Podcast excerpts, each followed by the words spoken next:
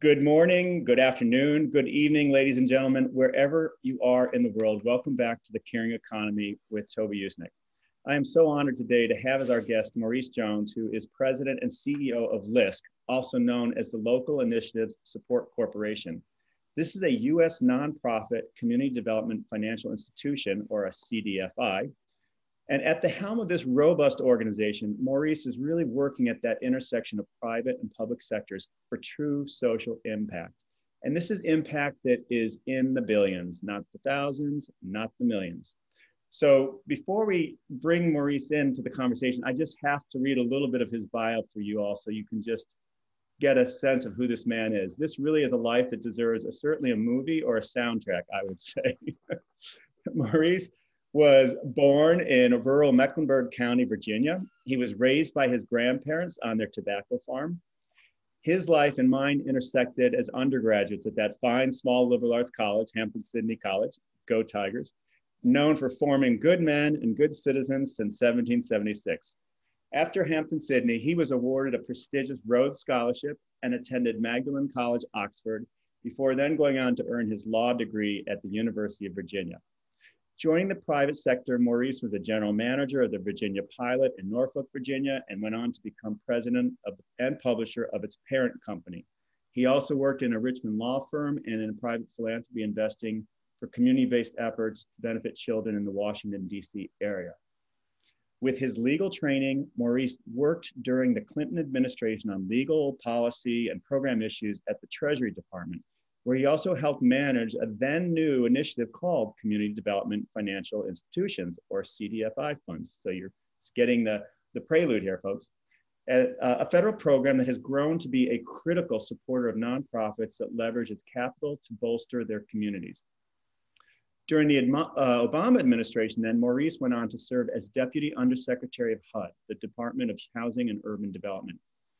He was then the Virginia Secretary of Commerce in the cabinet of Governor Terry McAuliffe. And then just last month, he was named as a candidate, fingers crossed, for the US Secretary of Housing and Urban Development in the Biden Harris administration. So, with that limited introduction, I have to welcome Maurice to the Caring Economy. Welcome, Maurice Jones. Thanks for having me. Nice to be with you. Hey, Maurice, tell our, I've given a little overview to the audience about CDFIs and LISC, but could you tell our listeners who are from around the world and who not are not all finance or social impact folks a little bit about these organ your organization and, and what it is and how it works?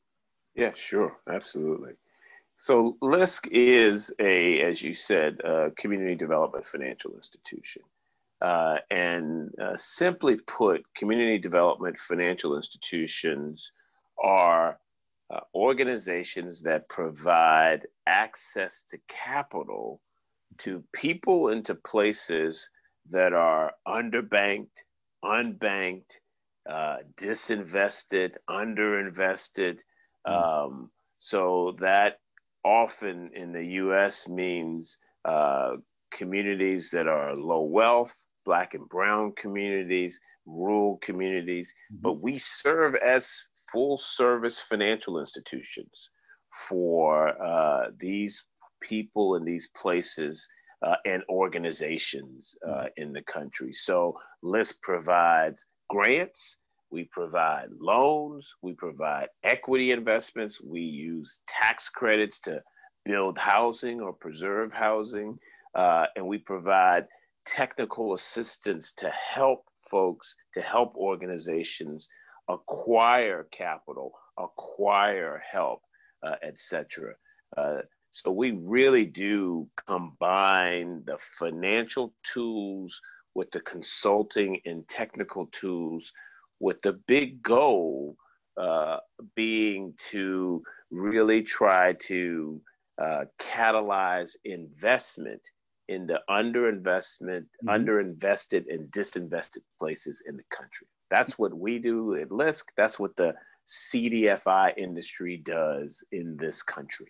Yeah, uh, it's interesting you say it's an industry because it's one that I think a lot of people don't know about, which is one of the reasons I'm thrilled to have you here because I think, in my experience, this is a way forward. It, we can't rely on old-fashioned philanthropy or old-fashioned pure commerce to be the solutions to elevating communities to a better place. I know that last well 2018 I saw your your reports you were you had about 1.5 billion in in grants and claimed to have leveraged about 4.4 billion dollars in total development with 700 partners across America. Uh, the, we've got 35 cities, 2,100 rural communities, and 44 states. It doesn't get much more democratic or inclusive than that, does it? No, and I, and you know I think uh, your, your point is well taken too, that when you think of the uh, financial system, the system of commerce in the country, what people often overlook is the industry that is known as the community development financial institutions industry, which is serving a big, big portion of the country that does not have consistent um, financial and other relationships with, with with what one would traditionally think about as yep. making up the you know the big banks or the community banks, et cetera. You've got a whole industry that's actually uh, maintaining relationships with people and places and organizations and have been doing it for quite some time and deploying capital we need to do more through those organizations because they're on the ground uh, right there. I mean, you you you made the point about us. We actually now have 37 offices around the country, and we work in right now 45 states in 2,200 rural counties. Yeah. Uh, so, you know, our reach and the reach of the entire industry really touches every state in the union. Yeah, I, I want to come back to that, Maurice, and ask you a little bit about comparing and contrasting the rural versus the urban initiatives. But first, I, I wanted to um, to go back a little bit on the um, the history of LISC in particular, founded by the Ford Foundation, some Ford Foundation executives back in the day, which you know, Darren Walker is a friend. I'm sure he's a friend of yours as well. This is a man committed to social justice, as is yep. the Ford Foundation awesome to think that 40 years ago they were thinking this way and to go on to where you are today where LISC has i think 60 billion dollars worth of value it can claim in supporting everything from affordable housing 400000 affordable units to 66 million square feet in retail and community facilities really helping individuals get into the economy so that they can then grow their wealth grow their communities just awesome that visionary way. So you're you're now the fourth CEO of this organization in those 40 years, right? I am. Yes, that's correct. Awesome. How did you get there? Can you can you tell us a little bit about your journey uh, from Southside Virginia to New York City? Yeah, well, I, I think the sort of catalyst to LISC was what you mentioned um, regarding my. Um, so I went to law school after coming back from grad school, and out of law school, I went to practice law in Richmond, Virginia. Mm-hmm. And I found that uh, that that was uh, probably not the place I wanted to spend the rest of my my life. Mm-hmm. Working with good folks uh, and all that kind of good stuff, but didn't really like the work. Mm-hmm. Uh, and so I got the chance to go and work with the Treasury Department uh, at the US government. This was when President Clinton was president. Mm-hmm. And when I um, arrived at the Treasury Department, uh, I learned of this piece of the Treasury, uh, this unit called the Community Development Financial Institutions Fund. Mm-hmm. Well, I right away, I was still a lawyer, so I right away started to do some legal work for them. Mm-hmm. And after a while, they approached me and said, Would you like to be our general counsel? And I jumped on it because cool. it was this great combination of uh, business and mission, mm-hmm. right? It was using a business model to fight poverty, to catalyze opportunity. And that was the sweet spot that I wanted. And so I went, uh, I eventually became the head of that um, organization, the CDFI Fund, before uh, the Clinton administration ended. And then I went back out into, um, into the private sector. And, but I never lost my um, uh, interest and uh, passion for this development finance. And so I was um, working in my second tour of duty in state government with Governor McAuliffe. Mm-hmm. And a headhunter called and said, Guess what? LISC, and I knew LISC from my time at the CDFI Fund, yeah. is looking for a new CEO. In fact, the CEO of LISC at the time uh, reached out to me first and said, Hey, I'm retiring. I didn't believe him. I said, No, you're not. Uh, Michael Rubinger was his name. I said, You're never going to retire. Uh, but he said, I'm retiring. So I just want to let you know in case you have some interest. And so when the headhunter called me, I right away said, Yes, I'd be interested in talking about this job. It's the, look, it's this great blend of uh, business and mission uh, and um, lending and programmatic, urban and rural. Yep. It just has all the components that um, that I have great interest in, and it really works. It really makes a difference, and yeah. so that's how I got here. Yeah, well, it seems to me uh, you are a purposeful person, purpose driven, and that narrative is has woven through your life. And I think that um, you know, going back to Hampden-Sydney, I think there is something in the water there about service and there's definitely something in the water. So yeah, um, I know you have says good men and good citizens, right? Yeah. So yeah. you even have our colleague Jackie Chan over there. More That's right. That, I, do, I do have Jackie. He's awesome. Um, so he's, he's please fabulous. say hi to Jackie. Um, I shall. So with the um, uh, one of the other things that really fascinates me about your journey, Maurice, is that you you have brought all your learning along the way. So this social impact is so buzzworthy now. It has been for the past several years, and it's. I think everyone is well intentioned when they go there, so to speak. But you're doing it, and you you've been doing it, and you you're bringing it, infusing it into LISC. And I, I wonder about that. I know you have your your new uh, you call it 10x initiative, or yeah. Yeah. Can you talk a little bit about that? Because it seems to me that that's a great example of how you're really generating the impact with investors yeah yeah so so think about this moment right we we are in a country and a world but just just uh, confine it to our country where i think one of the biggest threats to the american democratic experiment and it remains an experiment are the massive gaps of wealth and health and opportunity that exist between whites in the country and people of color, just to put it simple. Mm-hmm. Um, and we've got tools that can actually fight to close those gaps. And so my thought was, what better thing should we be doing? Mm-hmm. This is a, the greatest threat to the American democracy. Let's use our tools to mm-hmm. fight these gaps. So we put together project 10X, we call it, that aims to uh, increase home ownership rates among people of color, increase small business ownership rates among people of color, get more people of color into living wage jobs and careers, help more people of color get access to uh, financial services, credit, savings opportunities, insurance, mm. and then mm. invest in those community assets that we know produce wealth, health, and opportunity. Yeah. Broadband in rural America, uh, health, education, safety and justice, uh, mm-hmm. uh, arts. So we've put together a comprehensive project, and that's what we're calling it, to close the racial health, wealth, and, and opportunity gaps and we're going to raise a billion dollars uh, to actually do this. And what we're saying is 10x, right? Stay with us for 10 years. The wealth gap between whites and blacks is 10 times, and you need to do 10x bold, innovative thinking if you're really going to solve these problems. All that name 10x is an allusion to all of that. But at, at base, this is about, I think, fighting what's really keeping us from being a more perfect union. In e pluribus unum.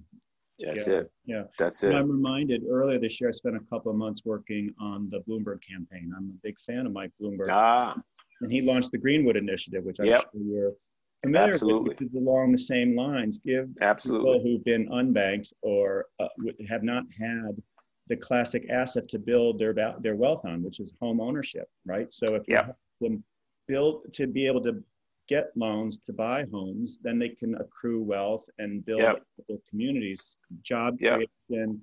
That's the it. HBCUs, the historically black colleges, universities, all these things are so basic, I think, fundamental, and they're not. I don't think of them so much as a black-white issue. I think of them as, as, as you say, tools that can be used by anyone. And so I'm excited to, to see what you're doing there. And I, I wonder how it's been culturally to sell into starting with your board, right? Uh, yeah, have, it, uh, it, hasn't it hasn't been hard to culturally sell this at all. Good. You know, we're in a moment now, right? We've got a pandemic that is disproportionately impacting low wealth communities around the country. We've got a recession that's disproportionately impacting uh, businesses led by women and people of color. Mm-hmm. We've got a racial reckoning going on. Um, these are all um, recent uh, challenges and crises, and I think calls to action mm-hmm. that actually have as their genesis a long history in the country of not yet being there when it comes to treating us all as an equal and valued member of the human family. 10x mm-hmm. is let's use some tools to actually help the country pursue that mission better. Yep. And so selling that to folks uh, has not been a challenge at all because people now are more uh, awake and aware mm-hmm. that this project has a lot of work to do. So let me ask you about that. Um, uh, so, ladies and gentlemen, again, we have today as our guest on the Caring Economy Maurice Jones, who's president and CEO of the LISC, or the Local Initiatives Support Corporation.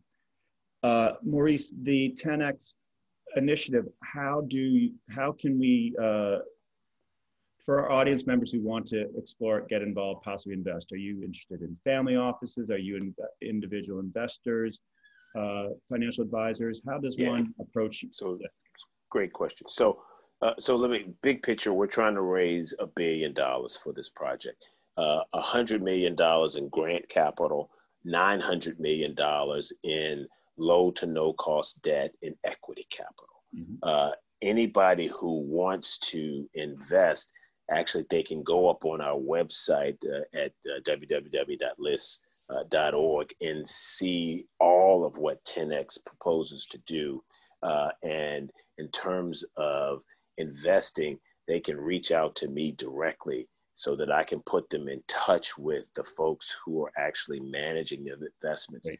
here's the thing you can invest um, in grant fashion you can in- invest in a uh, PRI or program related investment in fashion, you can invest mm-hmm. in debt fashion, you can invest in equity fashion, you can invest and providing a guarantee.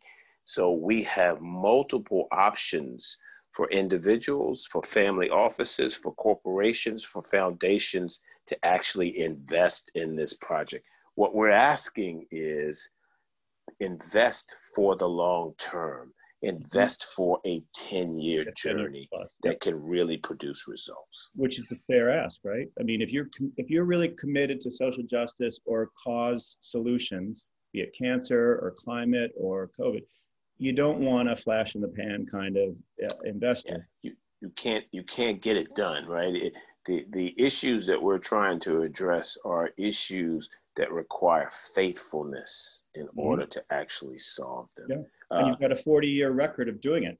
And, really and we know how to do it. And these tools work. We know how we've got to your points you were making up front. We know how to produce housing for uh, these communities. We've pr- produced 420,000 units of housing, right? We know how to produce uh, uh, community facilities that actually catalyze opportunity. We've got almost 70 million square feet of community facility space out there. So yeah. we know how to lend, right? We, we've invested uh, and leveraged $65 billion. So this stuff works. And by the way, we've never not repaid an investor the return that was promised in a timely manner I'm. I'm knocking on wood, yeah. never late, never not paid. I'm knocking on wood as I say that to make sure I don't jinx myself. well, I think your disclosure is very clear. You know, you want flexible, nimble, and creative investors, yes. right? Yes. And I will tell you, in all my work with family offices and philanthropists around the world, the wealth transfer that's happening now and the next gen that is inheriting this money, that's what they want. They don't want traditional checkbook philanthropy. They yes. don't want old school grants. They want to be in it and they want to learn and be a part of it. And it's a really exciting time to see that wealth transfer transfer. But what you also allow is the values to transfer with it, right? Yes. So from absolutely. one generation to the next, you can do it as a family if you want. Absolutely. I tell people all the time, we were doing impact investment before it was cool. Right. right? And so I am glad yeah. I am glad that they're now more players on the court. And so I say, welcome. Let's have a big, bold game, right? Let's not mm-hmm. play small ball. Let's go 10x. That's I that's mean, what I'm saying. That's super exciting. So tell me about your. So you've got Robert Rubin as your board chair, right? He is. Yes. Goldman Sachs alumnus, former U.S. Secretary of the Treasury. Yep. I mean, if that doesn't give an investor confidence in LISC and you, then I don't know what would. Well, he is has been and currently still is a fabulous chair and a committed chair. And to your point, you can rest assured that Bob Rubin's being the chair of this community development financial institution means that we actually uh, have to make sure that we are rigorous that we are um, doing our job in a financially prudent fashion, that we're getting the impact. Because um, this is this is the standard that he has set for all of us, and he is relentless and uncompromising about it. Yeah. So, yeah, I would hope that any organization where Bob Rubin um, is the chair and has decided to remain chair, by the way, for plus 17 years now.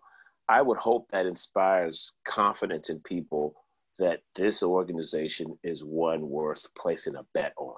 Absolutely. And then again, your leadership, your predecessor's leadership, but those 40 years of impact that you have generated speak volumes, I believe. So I'm hopeful that uh, some of our listeners will be following up with you directly, and I'll continue to wave the flag. Again, ladies and gentlemen, we have Maurice Jones today. He's president and CEO of LISC, the Local Initiative Support Corporation. He's also, as I am, a proud alumnus of Hampden-Sydney College. Go Maurice, Tigers. Go Tigers. Go Tigers. I want to go back to not only the college's mission of forming good men and good citizens since 1776, but to your career journey what is it you, i'm sure people seek you out all the time for advice not just young students but also people who are mid-career and later.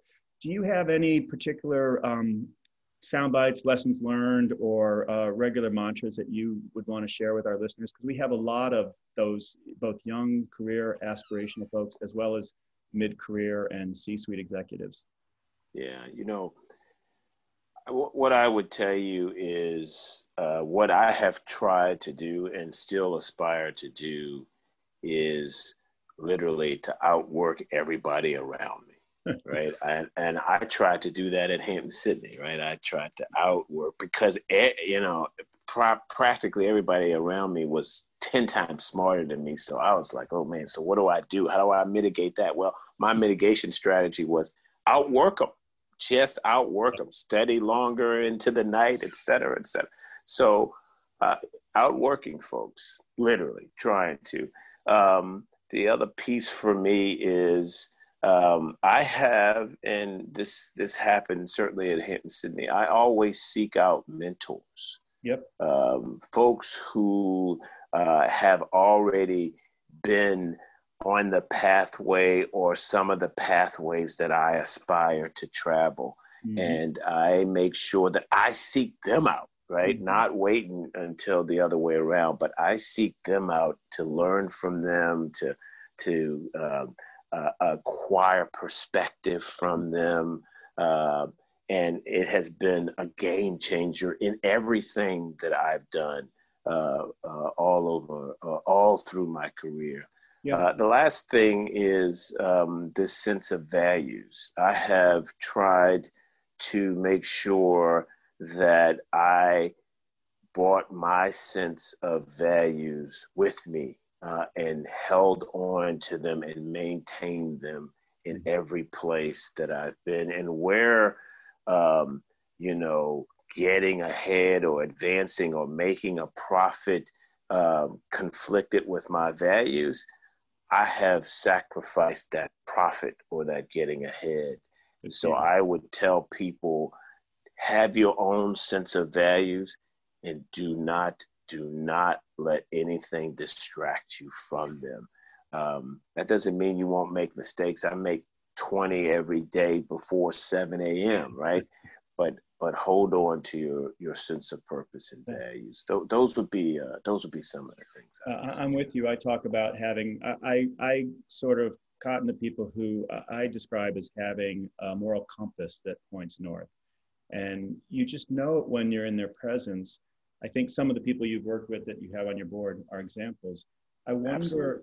Um, I wonder if, and also when you talk about working hard, I, I am reminded of Sally Susman, who was on our show earlier this year, head of comms at um, external affairs at Pfizer.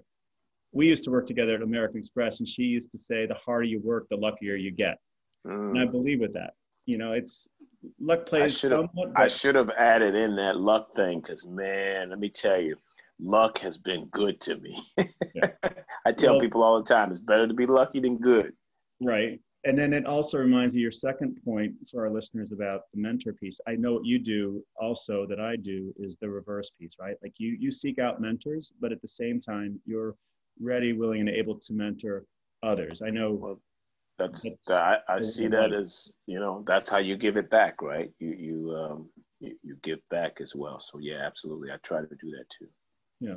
Well, ladies and gentlemen, I want to thank again Maurice Jones, who's been our guest today on the Caring Economy. Maurice is not only a Hampden-Sydney alumnus, but he is the president and CEO of LISC, the Local Initiative Support Corporation, really rocking the world with, um, with impact investing and community development. So, Maurice, any final thoughts for our listeners on the Caring Economy? You know, I guess what I would say in this season uh, is. Um, I know we're all fighting uh, pandemics and recessions and uh, experiencing a racial reckoning. And I hope uh, that everybody stays well, stays healthy. Uh, my thoughts and my prayers and my best wishes go out to all of your listeners. And, and Toby, it's, it's always nice to connect to a Hampden-Sydney man. So thank you so much for your time.